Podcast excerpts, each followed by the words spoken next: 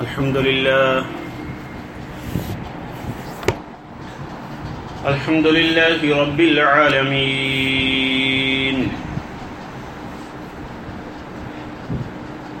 والصلاة والسلام على سيد الأنبياء والمرسلين.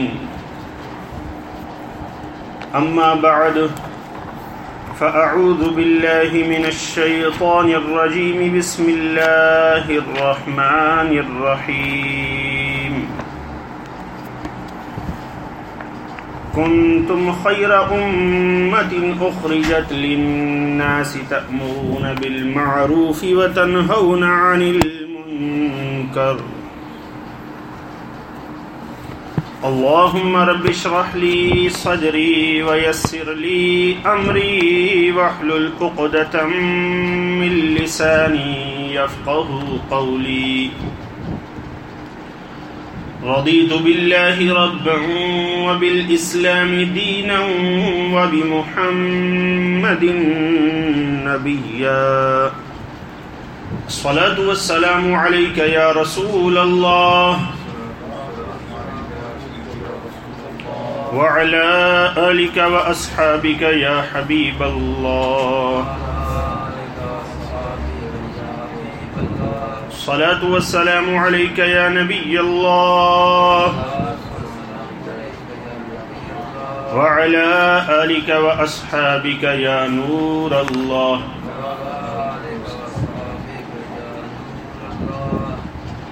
فرمان مصطفیٰ صلی اللہ تعالی علیہ وآلہ وسلم ہے.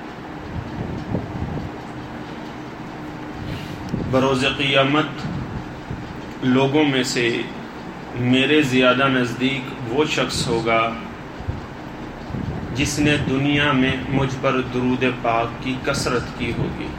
حصول برکت اور نزول رحمت کے لیے درود پاک پڑھ لیجیے، صلو علی الحبیب۔ صلی اللہ علی النبی الامی وآلہ صلی اللہ علیہ وسلم۔ صلاة وسلاما عليك يا سيدي يا رسول الله. حضرت سیدنا یعقوب تبری رحمت اللہ تعالی علیہ اپنا واقعہ بیان فرماتے ہیں۔ فرماتے ہیں کہ میں ملک شام کے سفر پر تھا۔ درمیان میں راستہ بھٹک جانے کے باعث ایسے بے آب و گیا میدان کی جانب نکل گیا کہ مجھے یقین ہو گیا کہ اب میری موت یقینی واقع ہو جائے گی، کیونکہ نہ کھانے پینے کو کچھ بچا، نہ راستہ سمجھ میں آ رہا تھا کہ شاید میں ملک شام نہیں پہنچ پاؤں گا۔ فرماتے ہیں، اسی اسنا میں میں نے دیکھا کہ دو راہب عیسائی راہب وہاں سے گزر رہے ہیں۔ میں ان کے ساتھ ہو لیا۔ میں یہ سمجھا کہ ان کے پاس زیادہ راہ بھی ہوگا اور راستے کی معلومات بھی ہوں گی۔ جب میں ان کے ساتھ ہو لیا، آگے کا سفر ہم کرنے لگے۔ شام کا وقت آیا۔ پورا دن انہوں نے بھی کچھ نہیں کھایا تھا، لیکن جب شام کا وقت آیا تو انہوں نے اپنی عبادت شروع کی۔ میں نے بھی تیمم کیا اور تیمم کر کے نماز پڑھی۔ نماز کے بعد وہ دونوں بھی بیٹھ گئے۔ اپنی عبادت سے فارغ ہو کر، میں نماز سے فارغ ہو کر بیٹھ گیا۔ انہوں نے اچانک ایک نے زمین کو کوریدنا شروع کیا۔ اس نے جو ہی زمین کو کوریدا تو اس کے اندر سے پانی نکل آیا۔ اور ساتھ ہی اس کے پاس کھانا بھی موجود ہو، آ گیا۔ خود بخود۔ ان دونوں نے مجھے کہا کہ، آئیے کھانا کھائیے۔ ہم تینوں نے مل کے کھانا کھایا اور پانی پیا اور رات کو آرام کیا۔ دوسرا دن پھر ہم سفر کرنے لگے۔ پورا دن گزر گیا، شام کا وقت آیا۔ جب رات پڑی تو وہی معاملہ ہوا جس نے کل یہ معاملہ کیا تھا، آج دوسرے راہب نے زمین کو کوریدا تو پانی نکل آیا۔ ساتھ میں کھانا بھی موجود خود بخود۔ ہم تینوں نے مل کے کھانا کھایا، پانی پیا۔ جب تیسرا دن آیا اور شام پڑی تو وہ دونوں راہب مجھے کہنے لگے، آج تمہاری باری ہے۔ آج تم نے کھانے کا اور پانی کا بندوبست کرنا ہے۔ فرماتے میں سخت پریشان ہو گیا۔ اب یہ ایک تو عیسائی راہب، اب دو دن سے یہ زمین کوریتتے ہیں، پانی نکل آتا ہے، کھانا خود بخود نمودار ہو جاتا ہے۔ میں یہ عمل کیسے کروں گا؟ اب جب میں سخت پریشان ہوا تو میں نے اللہ کریم کی بارگاہ میں عرض کی۔ رب العالمین یہ تیرے محبوب صلی اللہ تعالی علیہ وسلم کے ماننے والے بھی نہیں ہیں۔ تیرے دین کے ماننے والے بھی نہیں ہیں۔ یہ زمین کریدتے ہیں تو انہیں پانی بھی عطا کر دیتا ہے، کھانا بھی عطا کر دیتا ہے۔ آج یہ مجھے کہہ رہے ہیں کہ میری باری ہے، اگر میں ان کے سامنے کھانا نہیں پیش کر سکا اور پانی نہیں پیش کر سکا، تو سخت بےزتی ہوگی، سخت رسوائی ہوگی۔ میں تیری بارگاہ میں تیرے محبوب صلی اللہ تعالی علیہ وآلہ وسلم کا وسیلہ پیش کر کے دعا کرتا ہوں اللہ، مجھے ان کے سامنے رسوائی سے بچا اور اپنے محبوب صلی اللہ تعالی علیہ وآلہ وسلم کے وسیلے سے ہمیں کھانا اور پانی عطا فرما۔ فرماتے ہیں کہ میں نے یہ دعا کی اور اللہ سبحانہ ہوا تعالی نے کھانا بھی حاضر کر دیا اور پانی بھی حاضر کر دیا۔ جب کھانا بھی آ گیا اور پانی بھی نمودار ہو گیا اور کھانا بھی پیش کر دیا گیا، ہم تینوں نے مل کے کھایا۔ لیکن میری آنکھوں سے مسلسل آنسو جاری تھی تو وہ دونوں راہب مجھے کہنے لگے، آپ رو کیوں رہے ہیں؟ تو فرماتے ہیں، میں نے ان سے کہا کہ یہ میرا کوئی کمال نہیں ہے جو کھانا ہے، اور جو پانی ہے اس میں میرا کوئی کمال نہیں ہے۔ میں تو ایک عام مسلمان ہوں نہ ہی اتنا کوئی پہنچا ہوا اللہ کا برگزیدہ بندہ ہوں کہ کرامت دکھا سکتا، یہ میری کوئی کرامت نہیں ہے۔ میں رو اس لیے رہا ہوں کہ اللہ نے مجھ پر اتنا خاص فضل اور احسان کیا کہ میں نے اللہ سے اس کے محبوب صلی اللہ تعالی علیہ وسلم کے وسیلے سے دعا مانگی تھی کہ مجھے رسوائی سے محفوظ فرما۔ آپ دونوں کے سامنے جو ہے کھانا پیش کر دیا جائے تو اللہ نے مجھے اپنے محبوب صلی اللہ تعالی علیہ وسلم کے صدقے کھانا بھی دے دیا اور پانی بھی دے دیا۔ وہ دونوں راہب کہنے لگے، تمہیں یہ پتا ہے کہ ہمارے پاس کھانا کیسے آ رہا ہے اور پانی کیسے آ رہا ہے? آپ رحمت اللہ تعالی نے فرمایا، نہیں. کہنے لگے، جو تین دن پہلے تمہاری حالت تھی نا اس میدان کے اندر، وہی حالت ہم دونوں کی تھی. ہمارے پاس بھی کچھ نہیں تھا۔ ہم نے جب تمہیں دیکھا اور تمہیں ساتھ لے لیا، تو ہم جو شام کے وقت زمین کو کوریدتے تھے، پانی آ جاتا تھا اور کھانا آ جاتا تھا، اس وقت ہم یہی دعا کرتے تھے رب العالمین، اگر اس کا دین حق ہے اور محمد صلی اللہ تعالی علیہ وسلم تیرے سچے نبی اور پیغمبر ہیں، تو اس دین اسلام اور اپنے محبوب کی برکت سے ہمیں کھانا اور پانی دے دے۔ تو دو دن سے جو ہمیں بھی کھانا اور پانی مل رہا تھا، وہ تمہارے دین کی حقانیت کو ثابت کر رہا تھا۔ اب ہمیں کلمہ پڑھا اور ہمیں بھی مسلمان کر لو۔ کلمہ پڑھتے اور مسلمان ہو جاتے ہیں۔ اور پھر فرمایا کہ ہم تینوں نے جو ہے اپنے سفر کا رخ بدلا اور شام کی طرف جانے کے بجائے ہم نے یہ نیت کر لی، اب ہم مکت المکرمہ جائیں گے، اللہ کے گھر میں جا کر وہاں حاضری دیں گے۔ میرے محترم اور پیارے اسلامی بھائیوں، نبی پاک صلی اللہ تعالی علیہ وآلہ وسلم کے صدقے آج ہمیں جو کچھ ملا ہے ان کا صدقہ ہے۔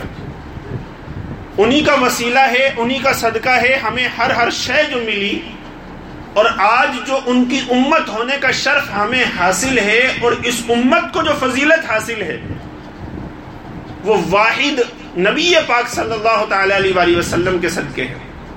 حضرت سیدنا ابو، حضرت سیدنا قطادہ رضی اللہ تعالیٰ عنہ روایت کرتے ہیں۔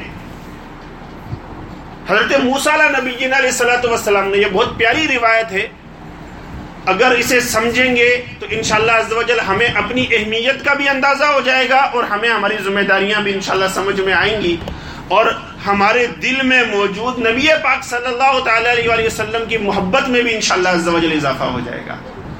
حضرت سیدنا قطادہ رضی اللہ تعالیٰ روایت کرتے ہیں کہ اللہ کے کلیم موسیٰ نبی جینا علیہ السلاۃ والسلام نے اللہ عز و جل کی بارگاہ میں عرض کی، یا رب العالمین میں الواح میں لکھا ہوا پاتا ہوں کہ ایک امت ہوگی جو ہمیشہ اچھی باتیں سکھائے گی اور بری باتوں سے روکتی رہے گی۔ رب العالمین وہ امت میری امت کر دے۔ اللہ کے برگزیدہ بندے اولو العزم رسول، وہ پانچ رسول جن کے متعلق علماء فرماتے ہیں کہ انبیاء اور رسول میں سب سے زیادہ مرتبے والے ہیں، ان میں ہیں موسیٰ نبی جین علیہ السلام اور اللہ نے جن کے متعلق قرآن مجید فرقان حمید میں ارشاد فرمایا، وَكَلَّمَ اللَّهُ مُوسَى تَكْلِيمًا۔ کہ رب العالمین سے کلام فرمایا کرتے تھے۔ اور یہاں فرما رہے ہیں کہ رب العالمین، میں نے الواح میں یہ پڑھا ہے، امت ہوگی ایک جو نیکی کا حکم کرنے والی ہوگی اور برائی سے روکنے والی ہوگی، وہ امت مجھے عطا کر دے، وہ امت میری امت بنا دے۔ رب العالمین کی طرف سے ارشاد ہوا، اے میرے کلیم، وہ امت میرے محبوب محمد صلی اللہ تعالی علیہ وسلم کی امت ہے۔ جو نیکی کا حکم کرنے والی ہے اور برائی سے روکنے والی ہے۔ پھر عرض کرتے ہیں، رب العالمین ان الواح میں سے ایک ایسی امت کا بھی پتہ چلتا ہے جو سب سے آخری امت ہوگی، لیکن سب سے پہلے جنت میں داخل ہوگی۔ آئیں گے سب سے آخر میں، لیکن داخل جنت تمام امتوں میں سب سے پہلے کیے جائیں گے۔ اور پھر دعا کی رب العالمین، وہ امت میری امت بنا دے۔ رب العالمین کیا خوب ارشاد فرماتا ہے، ارشاد فرمایا، اے میرے کلیم وہ امت بھی میرے محبوب صلی اللہ تعالی علیہ وسلم کی امت ہے کہ وہ سب سے آخری امت ہوگی، لیکن داخل جنت ہونے والی سب سے پہلی امت ہوگی۔ رب العالمین کی کرم نوازیاں دیکھیے، اور یہ کس کے سبب سے ہم پر کرم نوازیاں ہیں؟ نبی پاک صلی اللہ تعالی علیہ وسلم کی ذات کے صدقے یہ کرم نوازیاں ہیں۔ پھر مسالہ نبی جین علیہ السلام عرض کرتے ہیں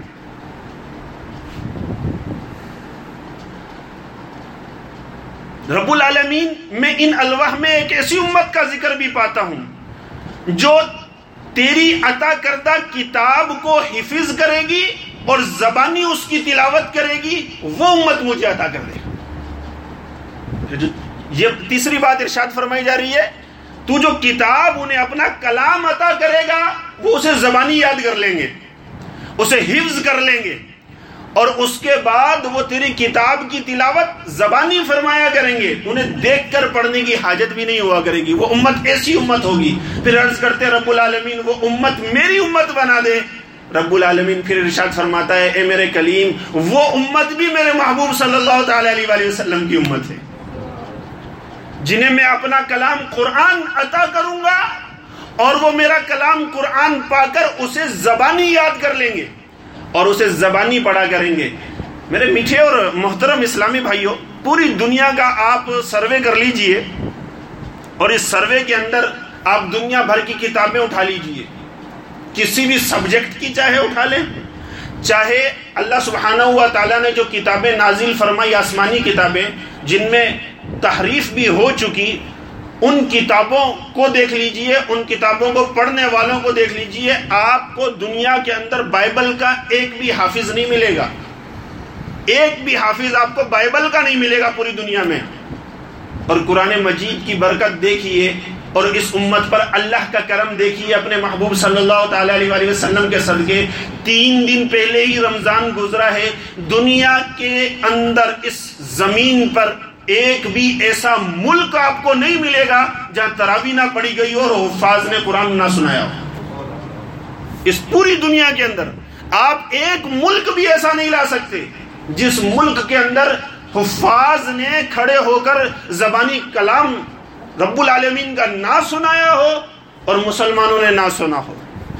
یہ اس امت پر خاص کرم کس کے صدقے؟ سرکار صلی اللہ تعالی علیہ وسلم کے صدقے۔ ان کے ذریعے سے۔ اللہ نے جو ہم پر کرم فرما دیا اور ہمیں جو فضیلت اللہ نے عطا فرمائی جو آپ یقیبہ دیگرے سن رہے ہیں، یہ فقط سرکار صلی اللہ تعالی علیہ وسلم کی ذات اقدس کا صدقہ ہے جو اللہ نے ہمیں یہ فضیلت عطا فرمائی۔ مزید عرض کرتے ہیں۔ فرماتے ہیں کہ میں ایک ایسی امت کا بھی ذکر پاتا ہوں جو تیری ہر کتاب پر ایمان لائے گی اور گمراہوں، کافروں حتیٰ کے دجال سے بھی لڑیں گے۔ وہ امت مجھے عطا کر دے۔ رب العالمین نے پھر ارشاد فرمایا، اے میرے کلیم، سن، وہ امت بھی میرے محبوب صلی اللہ تعالی علیہ وسلم کی امت ہے۔ جو میری نازل کردہ تمام کتابوں پر ایمان رکھیں گے۔ آج ہر مسلمان کا ایمان ہے۔ جو چار مشہور کتابیں نازل کی گئی ان پر بھی ہم ایمان رکھتے ہیں۔ اور جتنے صحائف رب العالمین نے عطا فرمائے ان تمام صحائف پر بھی ہمارا ایمان ہے کہ جتنے بھی اللہ نے اپنے نبیوں پر نازل فرمائے، ہم سب پر ایمان رکھنے والے ہیں۔ اور فرمایا، گمراہوں، کافروں سے جہاد کرنے والے ہوں گے، حتیٰ کہ دجال بھی جب ظاہر ہوگا، اس وقت دجال سے لڑنے والی بھی یہ امت ہوگی۔ یہ امت عطا کر دے۔ تو رب العالمین پھر ارشاد فرما رہا ہے، میرے کلیم، یہ امت بھی میرے محبوب صلی اللہ تعالی علیہ وسلم کی امت ہے۔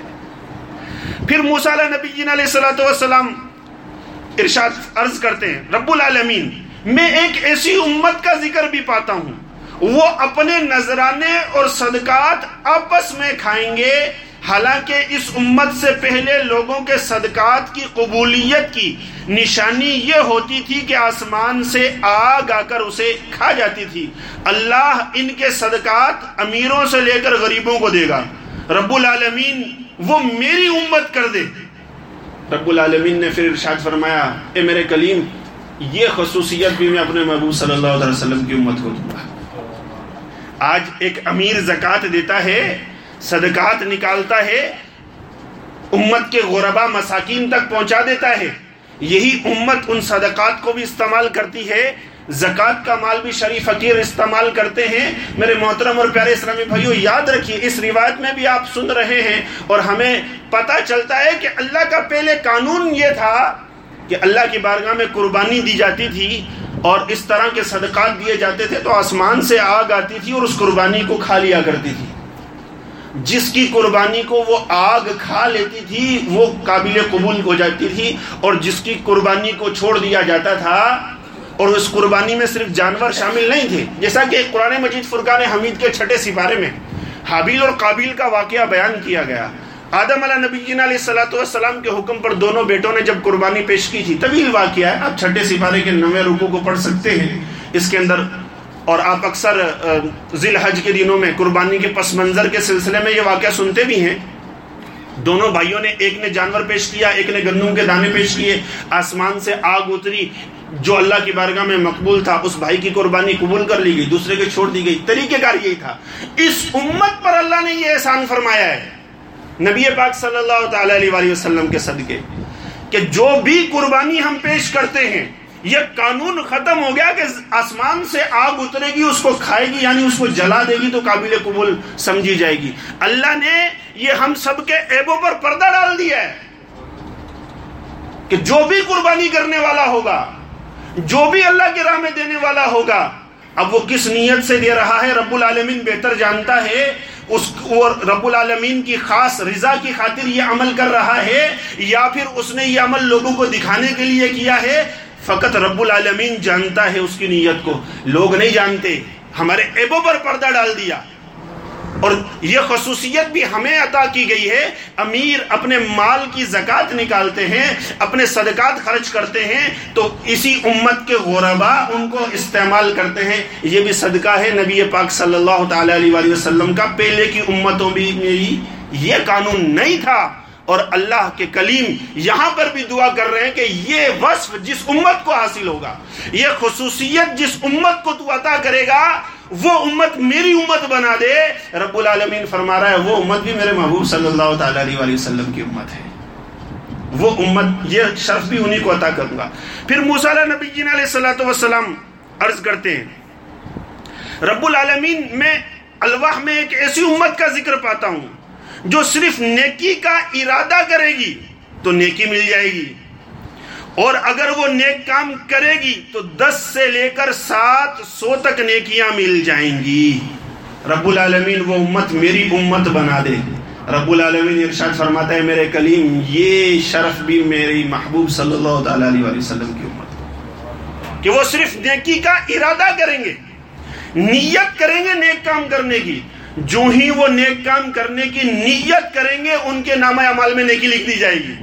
اور جب وہ اس نیک عمل کو کر لیں گے، تو جیسا اس نیک عمل کے اندر اخلاص ہوگا، جتنے اخلاص کے ساتھ، جتنا رب العالمین کی محبت کے ساتھ انہوں نے اس عمل کو کیا ہوگا، اتنے درجات بڑھا کر انہیں عطا کی جایا جائے گا، اجر و ثواب۔ کسی کو ایک نیکی کرنے پر دس گنا اور کسی کو اتنا بڑھا کر دیا جائے گا کہ سات سو گنا اجر و ثواب دیا جائے گا۔ یہ ان کے اخلاص کے اوپر۔ اور رب العالمین کتنا کرم فرما رہا ہے، ارشاد فرما رہا ہے، یہ خصوصیت بھی میرے محبوب صلی اللہ تعالی علیہ وسلم کی امت کو دوں گا۔ پھر مسالہ نبی جین علیہ السلۃ وسلم عرض کرتے ہیں، رب العالمین الواح میں ایسی امت کا ذکر بھی پاتا ہوں جو مرتبہ شفاعت پر فائز ہوگی۔ اللہ، وہ امت میری امت بنا دے۔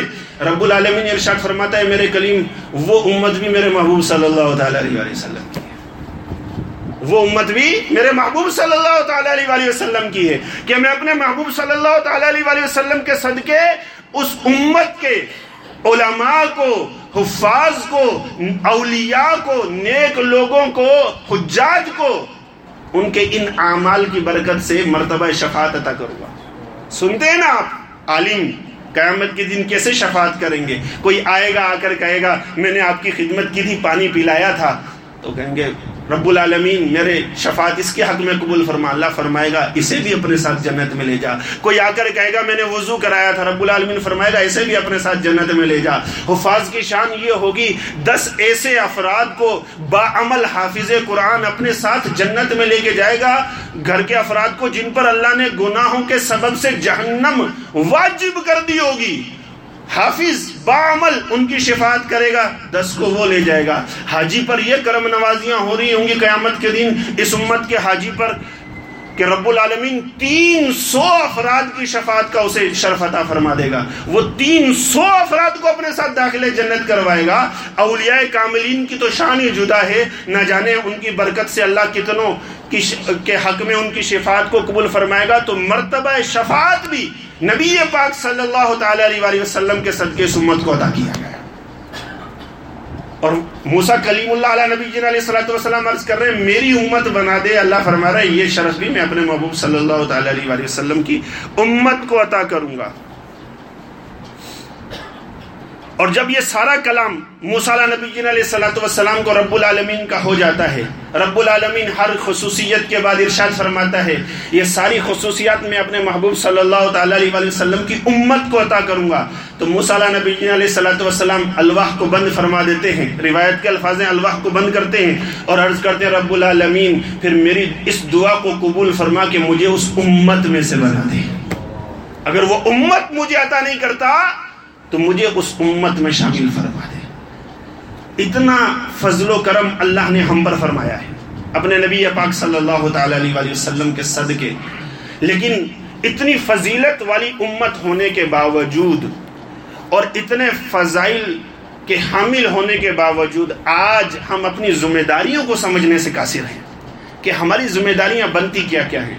میرے محترم اور پیارے اسلامی بھائیوں ہانگ کانگ، جس کے اندر ہم رہ رہے ہیں یہاں ہمیں اپنی ذمہ داریوں کو سمجھنا ہے۔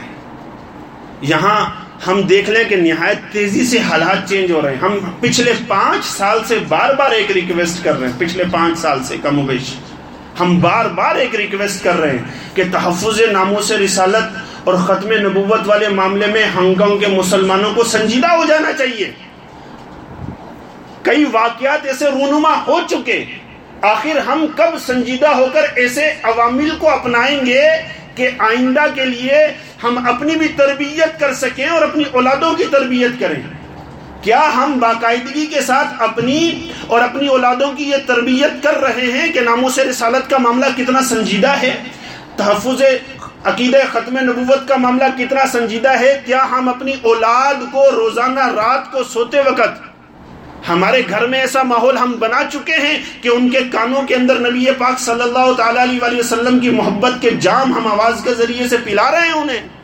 کیا انہیں لبیک یا رسول اللہ کی لوریاں ہم اور ہمارے گھر کی اسلامی بہنیں سنا رہی ہیں انہیں؟ کیا ہم اپنے گھروں کا ایسا ماحول بنا رہے ہیں؟ کیا ہم نے انہیں اسکولوں میں ملنے والی سٹوری بکس کے بجائے اپنے بچوں کو روزانہ نبی پاک صلی اللہ تعالیٰ علیہ وسلم، صحابہ کرام علیہم الردوان اہل بیت اطہار ردوان اللہ تعالیٰ علیہ مجمعین اور دیگر اولیاء کاملین کے مبارک واقعات سنا رہے ہیں، یا وہ سنڈریلا کی کہانیاں پڑھ رہے ہیں، یا وہ دوسری سٹوریز اور گیمز کے اندر موبائل لے کر سارا سارا وقت ہمارے بچے گیمز کھیل رہے ہوتے ہیں، جن گیمز کے اندر نازیبا لباس پہنے ہوئے ہوتے ہیں ان کے کریکٹرز نے اور نہ جانے کیسے کیسے ان کے اندر معاملات ہوتے ہیں۔ اکثر ہمارے پاس سوالات آ جاتے ہیں، کہیں مسجد کو گرایا جا رہا ہے گیموں کے اندر، کہیں داڑھی والوں کو نشانہ بنایا جا رہا ہوتا ہے ان گیموں کے اندر۔ کیا ہم ان کی تربیت کر رہے ہیں؟ ایسا تو نہیں، لاشعوری طور پر وہ گیمز یہ ڈرامے، یہ فلمیں، یہ باہر کا کلچر یہ اسکولوں کا نصاب، ان کے ذہن خراب تو نہیں کر رہا۔ ہم اپنی ذمہ داری پوری کر رہے ہیں کہ نہیں؟ ہم پر اللہ کا کتنا فضل و کرم ہے۔ تو میرے محترم اور پیارے اسلامی بھائیو، یاد رکھیے، آج اگر ہم نے اپنی اولادوں کو نبی پاک صلی اللہ تعالی علیہ وسلم کی محبت کے جام نہ پلائے اور نیک اولیاء کاملین، صحابہ کرام، اہل بیت اطہار اور بزرگان دین کی محبت کے جام آج ہم نے انہیں عطا نہ کیے، ناموس رسالت کے سنجیدہ مسئلے کو آج ہم نے انہیں نہ سمجھایا، عقیدہ ختم نبوت آج ہم نے انہیں نہ سمجھایا۔ تو یاد رکھیے گا آنے والے حالات اور مشکل تر ہوں گے۔ ہانگ کانگ میں کئی ایسے کیسز بن چکے آپ سن چکے۔ تین کیسز تو ناموس رسالت کے بن چکے۔ جو ہماری نظروں سے گزرے اکثر آپ نے سنا۔ سنجیدہ ہو جانے کا وقت ہے، اپنی ذمہ داریاں سمجھنے کا وقت ہے۔ ہمیں اپنے گھروں کا ماحول اور اپنی ذات کو بدلنے کا وقت ہے۔ یاد رکھیے گا، وقت تیزی سے گزر رہا ہے۔ حالات میں بہت ریپڈلی چینج آ رہا ہے۔ سڈنلی کوئی واقعہ ہوتا ہے اور ہم جو ہے وہ تل ملا اٹھتے ہیں اور پھر بھاگ دوڑ کر رہے ہوتے ہیں اور چند دنوں کے بعد ہمارے جذبات ویسے کے ویسے ٹھنڈے پڑ جاتے ہیں اور ہم خاموش ہو کر بیٹھ جاتے ہیں۔ یاد رکھیے گا ایسا نہیں لانگ ٹرم پلاننگ کیجیے، اپنی اور اپنی اولادوں کی تربیت کیجیے، دینی مدارس سے وابستہ ہو جائیے، اچھے ماحول کو اپنائیے، اچھے ماحول میں اپنے بچوں کو رکھیے، اپنے بچوں کی نگرانی کیجیے۔ کہ آپ کے بچے کس ماحول کے اندر پروان چڑھ رہے ہیں؟ جیسے ماحول کے اندر وہ پروان چڑھیں گے اور انہیں اچھے ماحول سے آپ نے وابستہ کر دیا تو فوائد ہوں گے، ورنہ نقصانات ہو جانے کا شدید اندیشہ ہے۔ اللہ مجھے اور آپ کو ناموس رسالت، عقیدہ ختم نبوت اور دین اسلام کے دیگر معاملات کو سمجھنے کی توفیق عطا فرمائے۔ اپنی اور اپنے بچوں کی صحیح تربیت کی توفیق عطا فرمائے اور ہمارے دلوں میں موجود عشق رسول صلی اللہ تعالی علیہ وسلم کی شمع کو مزید فروزہ فرمائے۔ آمین۔ بجاہ نبی الامین صلی اللہ تعالی علیہ وسلم سنتیں ادا فرما لیجیے